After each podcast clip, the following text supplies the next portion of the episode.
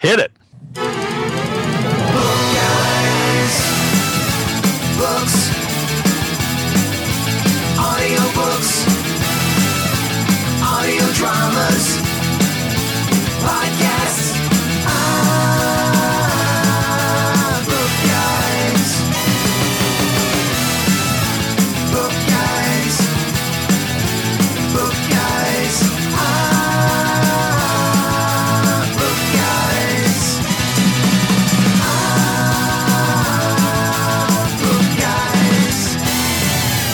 Guys Show is brought to you by Audible. Go to bookguys.ca slash audible and get a free book just for trying them out for one month.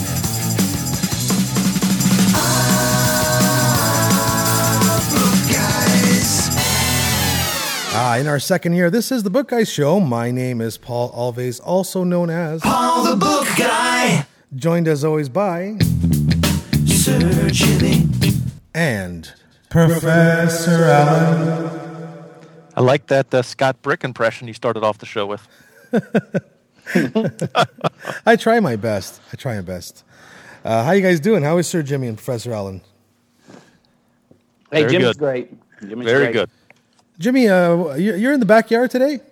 I'm actually uh, at the very edge of the garage here. Our power went out, and we uh, I had some things I needed to get cooked, and I realize I have a side burner on the grill that's never been used. So I'm out here doing a little bit of uh, experimentation with some fried foods from the garden. That's right. For our new podcast, Fried and Baked.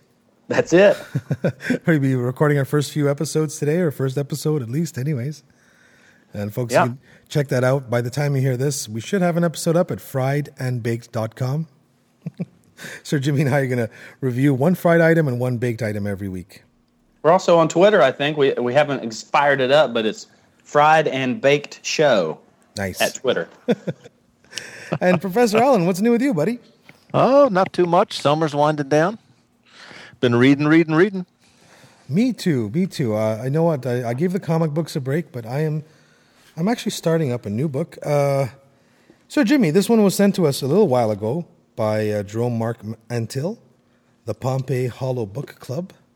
Yeah, I have a. Uh, I've got a Google search that um, it's like an alert that comes up anytime Hollow Book is mentioned, and that came through. And I, I read a little bit about the book, and the author got right back with me. I said, "Hey, you want to come on the show?" We- So he sent us a, a couple of books. We're going to review it and hopefully get him on the show to talk about it soon. Absolutely, it's a, it looks like an interesting book. Uh, you know, there's some illustrations in it, and actually, uh, I did find the trailer for the book on YouTube, and I'll post that to the site. But uh, let's take a listen to it right now. He would soon have the daring of Huckleberry Finn.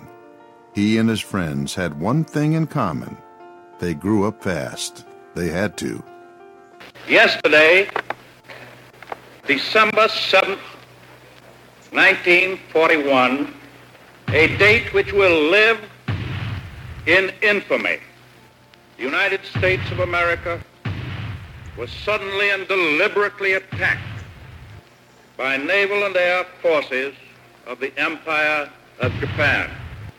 When the war that he and his friends spent half their lives in finally ended, it was Dale Barber who dreamed up a name for their new club of valor.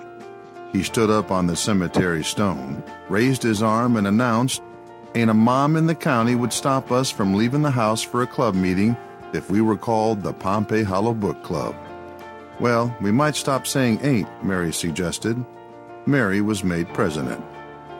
The club found excitement everywhere, whether looking for a group of thieves who had been breaking into local businesses or, or saving the poultry from the Thanksgiving table. A heartfelt story about growing up in the shadow of World War II. You may laugh, you may cry, but you'll never put the book down. The Pompey Hollow Book Club by Jerome Mark Antil. Now, I'm looking at the book, and uh, so Jimmy, I haven't I haven't even read page one yet. Looks intriguing. Uh, short book, big text, um, really nice cover, very clean, and uh, it just reminded me that uh, a lot of some of the books that we review are uh, self-published because we don't discriminate between you know uh, Dick Cheney's, uh, you know we don't we don't you know discriminate between Harper Collins or Penguin or just some guy who wrote a really good book. and put it on iTunes himself or on uh, Amazon. But a a lot of those books, uh, let's say the covers. I don't know if you guys have uh, encountered this. The covers may not be that great. That is one of the uh, one of the comments you hear most about the the self pub or the indie pub. That that's a pretty expensive process, and that's one of the first places a an author cuts if they're doing all the financing themselves. Yeah. There, there needs to be a Sir Jeff Smith of book covers. Uh, you know what? There is. I'm glad you said that. You know, like we, I'm not that great at making the jingles, so you know, Sir Jeff Smith, he's fantastic at it, and, and my whole philosophy is, you know, let people who know what they're doing do what they're doing. You know, I try not to uh, mess with the electrical here at the studio. You know, get an electrician in, and um, you know, if you can't afford a, a photographer or a um, an illustrator, one of the great ways to do this on the cheap is iStock Photo and uh, I use them all the time for all the illustrations on the various websites I've made, uh, including for the post printing business and for uh, you know book guys and whatnot for little stock images. And then you don't get sued, you know, because a lot of people go to Google, right? Go to images and they think it's free. you know, they they start using these images on their book covers. Uh, if you're an author out there who's doing that, you're gonna get sued because eventually the guy who took that picture, the guy who took you know 30 hours making that illustration, he's gonna sue you and uh, iStock Photo. Go to go to bookguys.ca slash photos, and uh, they're now one of our sponsors, and you'll get a deal there up to a third off on your first order and various different deals. And select the licensing that makes sense for you as a book uh, book writer, as an author, uh, and you can use their images uh, legally. And uh, you know, depending on what your book's about, you can just type in keywords and find that image that you know really works with your book cover, and just you know even if you're doing it on the cheap, you can then just have an artist slap, you know, slap your, you know, title, cover, uh, information, and uh, you know your name on the front, and a, a good picture really sells a book. That has to be in the top 10 of all time best unintentional segues. There you go. I tell my students that you know when we're doing you know projects or something like that, just in class, you know, you can grab whatever image or logo or whatever you want to and put it on your project. So, but if you're doing this in the real world, Yes, you've got to be careful. Make sure you. Uh, especially there's so many automatic, uh, automated image searches now. So an artist can right. can literally sit there and punch, put in their image, upload their image to these services, and that service will find everywhere on the internet that image appears, or any image like it. So they will find who's using their image. And if you've already sold, you know, 80,000 books with this guy's image on it, guess what? It's going to cost you a lot more than if you had approached them before. it's their property. It's like patent trolling. You know, I, I, the only reason they're a sponsor now is because I use them, and uh, there was a couple images I hadn't downloaded, and you can, you have to download them right away. They they don't. It's not like an iCloud thing where you can download them whenever you want. You pay for the image, you get 24 hours to download it as many times as you want. And there was a few I hadn't used. I didn't know that was their policy, so I uh, contacted them. They got back to me within an hour and said, "Look, we're going to do this for you. Do you know this is not part of our? This is not what we do, but here you go." Uh, we're giving you access to all the images you've ever bought from us for the next uh, 24 hours again. And it was really nice of them because, you know, uh, if you're, if you're using, depending on the licensing, I mean, you can pay from like $5. Uh, if, if it's a website image, it's really cheap. If you want a really high res image, you, you can go up to like $40, $50 for one image, but that's cheap. It's a lot cheaper than hiring an artist. A lot of the uh, images are off putting. You're, you're on going through iTunes authors, please. The, the cover, it's what sells your book. You know, there's no uh, in iTunes, on, on a bookstore, right? You see the spine, right? If, if you're not displayed uh, with the book facing forward, and uh, the spine is very important, the the title of the book, and then someone pulls it out right away. The cover is really important. What it looks like, does it look professionally made? Because it just the quality of the book itself has nothing to do with the cover, but people correlate that. I mean, they, they see a really poorly put together cover and they think uh, this guy really, you know, his writing must be crap as well. I've got to say that to our fellow uh, podcasting buddies as well to get the podcast album art. You know, maybe not necessarily you know every uh, you know every new episode with a new piece of art, but just that when you click on it the first time in iTunes, you know if you get that standard little uh, you know uh, Apple generated symbol there, Right. you know I'm assuming this is someone who's not putting a lot of effort. Yeah, especially with into- ebook, in- ebooks into as their well. show. Same thing with ebooks. I mean, uh, Yeah, a lot of the way people uh, you know browse through books on iTunes and in, in Kindle format is in a cover view. So you're Mm-hmm. looking just at the cover. So if your cover is just a green background with the name of the book, the person's going to buy the book beside yours that has the really cool picture of what they want to read about. You know, if you're in the mystery section, you'll see, uh, you know, Sherlock Holmes like looking character, you know, or a guy slinking through the night, uh, you know, wearing burglar thieves' tools and whatnot.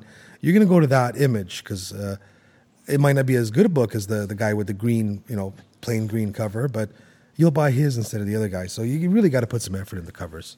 Did you ever see somebody on Twitter who has their little picture is the egg? Yes, yeah, right away you think exactly. it's a robot, you know. Speaking of which, that's that's what ours is on Twitter right now. We need to get that fixed for the show's out.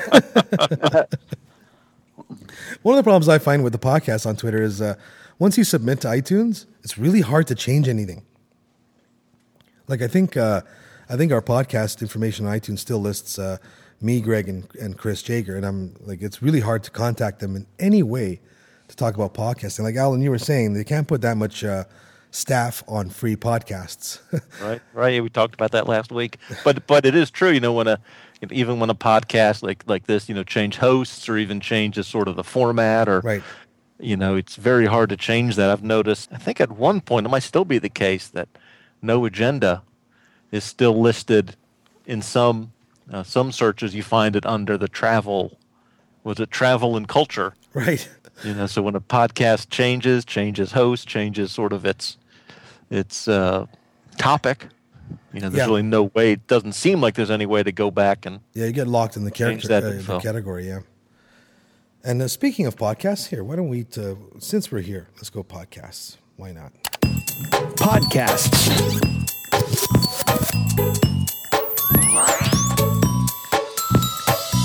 We were just talking about uh, before the show about the Nerdist podcast. Professor Allen, you were recommending some episodes of it, and uh, we've also Sir Jimmy and I are fans of Mike and Tom and various other podcasts, including the Nerdist podcast with with Mr. Hardwick. Uh, very well done, nerdy podcast. Love it. He has great guests on. I mean, we're talking A-list stars in some cases, and uh, they're now on BBC America as an actual TV show.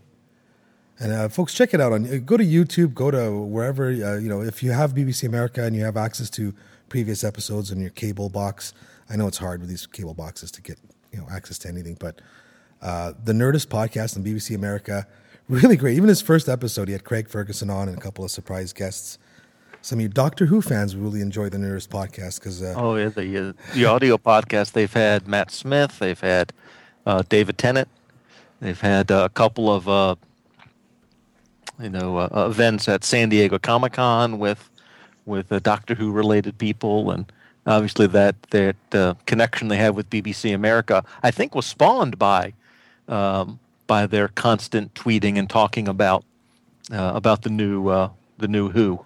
I know Chris is a big uh, Whovian, Who nerd, so he, he gets the all the he gets all the guests that we want. all they have to do is write a book That's and we'll right. take them That's right. And Some uh, people might remember Chris from Web Soup. That's right. Right on the E G four. One of those, yeah. E, AMC, you know, one of those cable shows. And, and what else? He does another uh, talk show on AMC about, uh, I think it's about The Walking Dead. It's called The Talking Dead. That's right. Nice. and yeah, there's a bunch of podcasts at nerdist.com and uh, including the Nerdist podcast proper. They do book reviews and uh, all kinds of other different things, nerdy things on nerdist.com. And, Do they have uh, any podcasts that are about books or talk about comics ever you know or anything what? like that? They they do have they do have a comic book podcast, a really good one. Check it out, nerdist.com. Uh, but they do not have a book related podcast. So I've tried. I'm trying to contact uh, the folks at Nerdist and Mr. Hardwick to see if uh, we can join their network. I think we'd be a great fit for them. Just saying, They'd be lucky to have us. they would. You're damn I right. like, the, I like the way Sir Jimmy thinks. That's it, man. He's I got know I'm lucky gumption. to have me. So we are we have some guests next week. Uh, Phil Neeser and Jacob Hess, who wrote a great book together, and they'll be on. There'll be a hoot next week. Uh, I believe we have Father Robert Ballecer returning next week. I think so. We're gonna do a bunch of book news this week and just talk uh, some some books. And I'll come back next week with Pompey Hollow Book Club review. And let's me do tell you- this. oh, sorry. Yeah.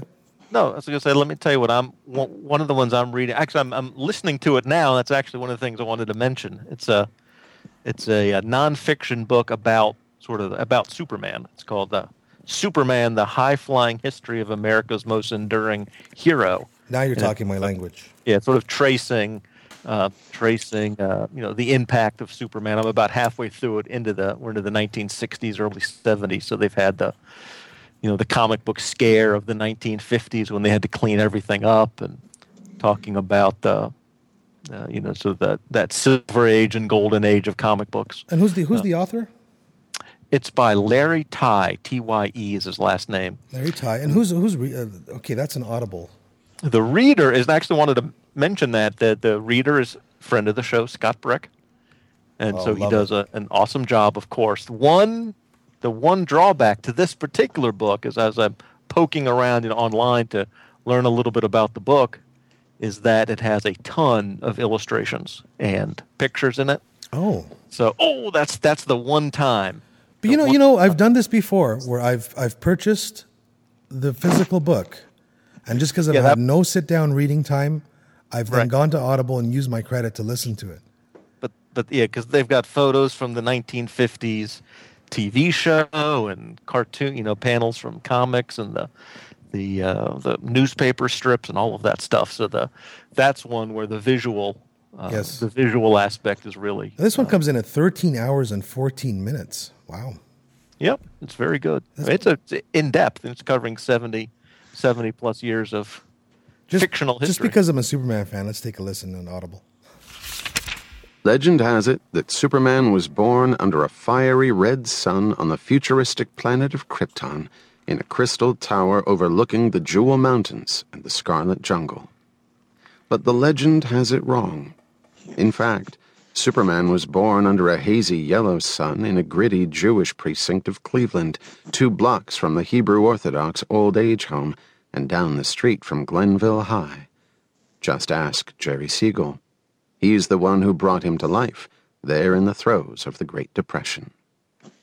Jerry Siegel happened to have been born in a gritty Jewish precinct of Cleveland, too, in 1914. And being Jerry never was easy. His trouble began in first grade. The stubby six year old had proudly memorized the rules for asking to pee. You raised your hand, and the teacher acknowledged you and said it was okay to go to the bathroom. The boy behind him did it. A pig-tailed girl followed. But there was no reply when Jerry raised his hand. Finally, the teacher turned his way. What do you want? He told her. No, she said. Maybe she thought he was faking.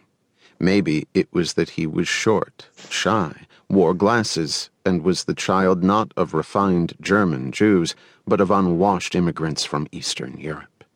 Whatever the reason, his bladder swelled and a puddle formed under his seat. With other children pointing, the teacher descended. You are a bad, bad, bad, bad boy. Bad and disgusting. Leave the room this very instant. Go home.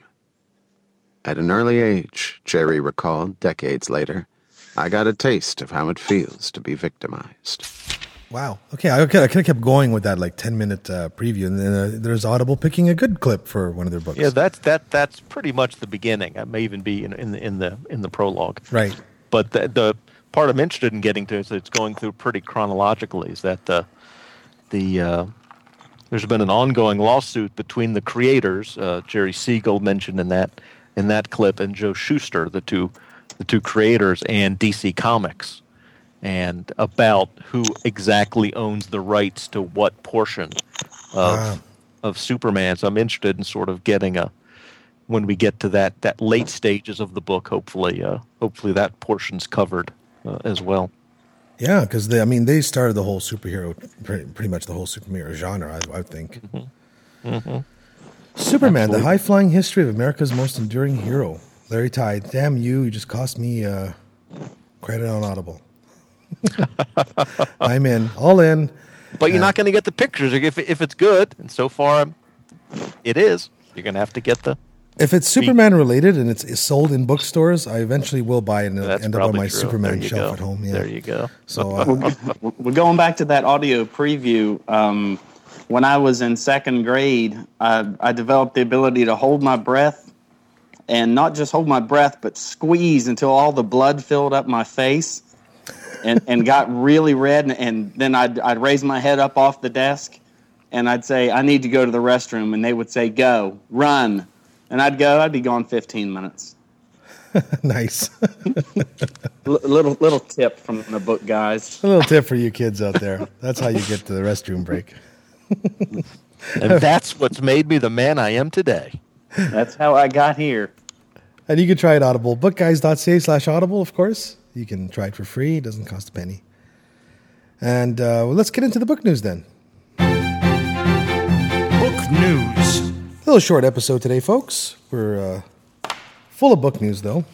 Professor Allen, we were talking superheroes just now, and uh, looking at the Toronto Star today, and uh, watching all the uh, superhero costume-clad, uh, you know, major fans of the Silver Snail, which uh, is probably the biggest comic book store in Toronto, Queen and Spadina.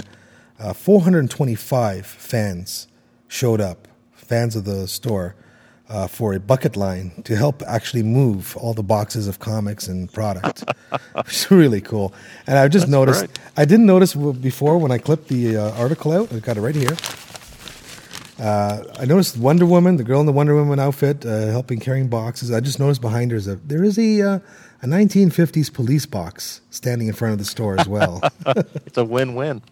Yes, they're uh, they're moving, and co-owner George Zotti has said that I like to think we're all part of a community. We're a retail store, but people gave their time to help out. 425 people. Christ, when I try, when I have to move, I can't get three people to help out.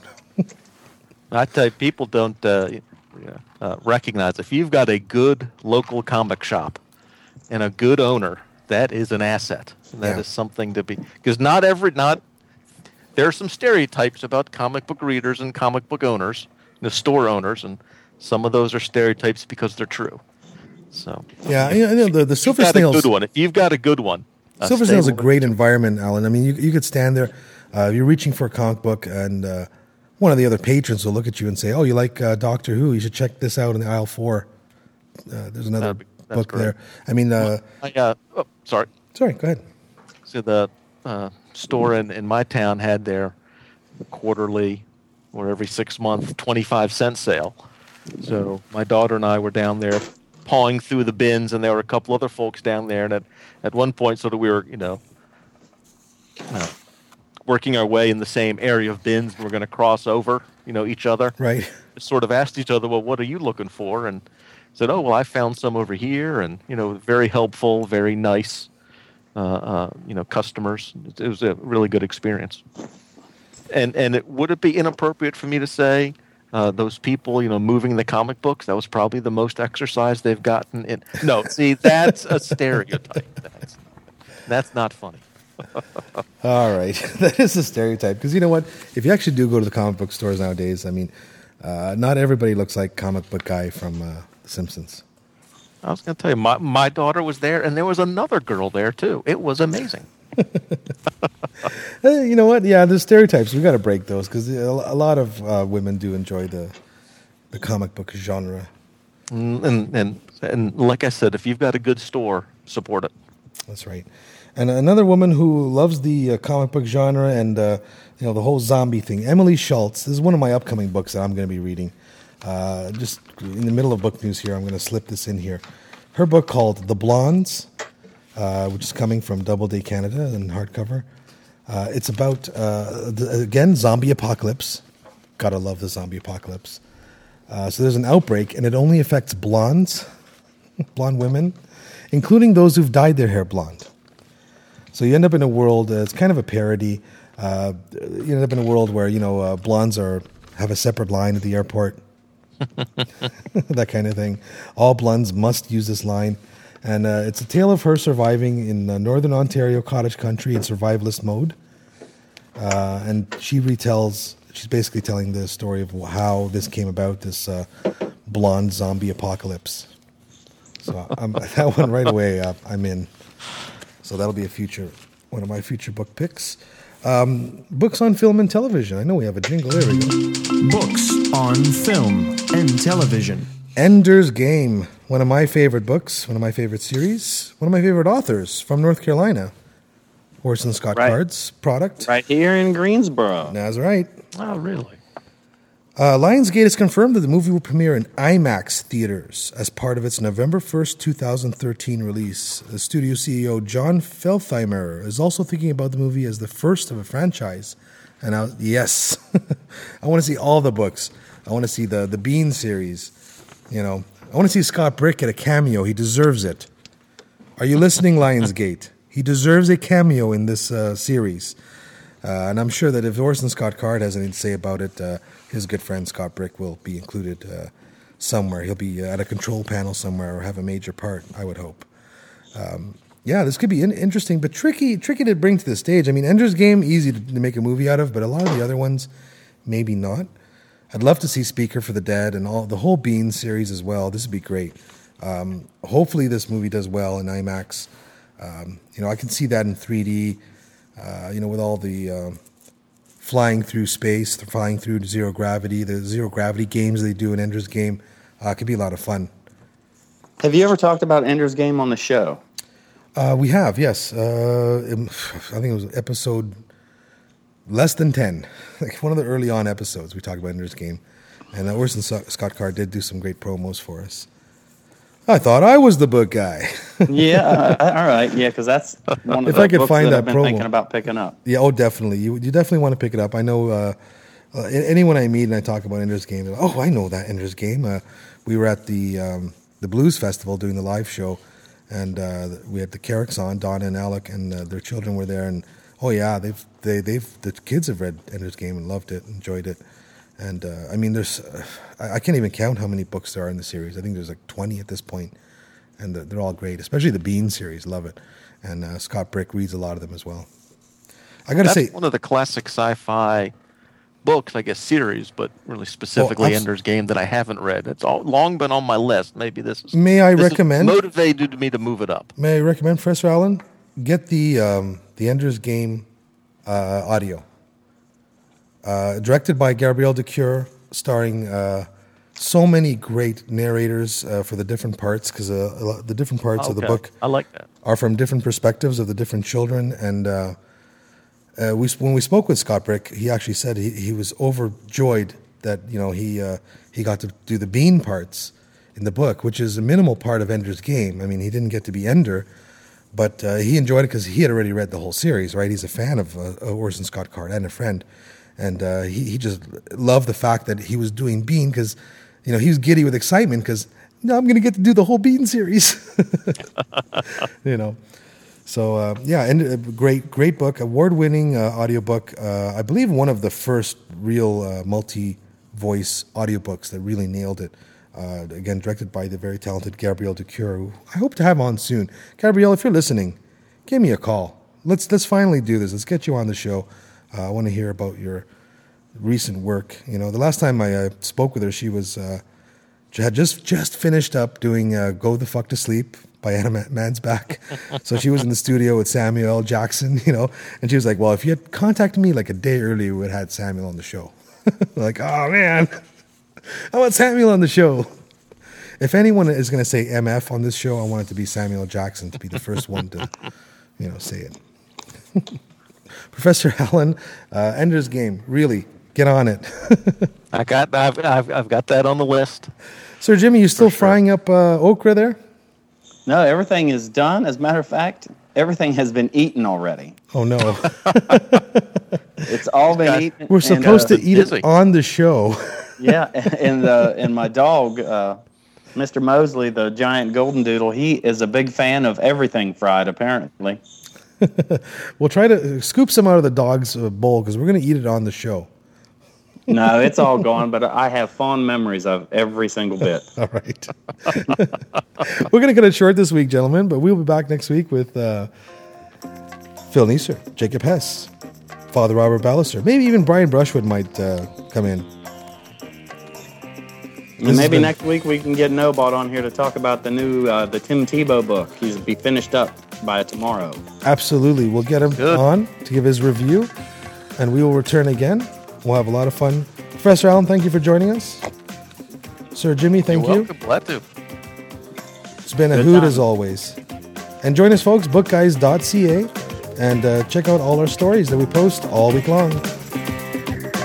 Stay tuned, book readers and book listeners. Paul the Book Guy will be back next week. Same book time, same book channel.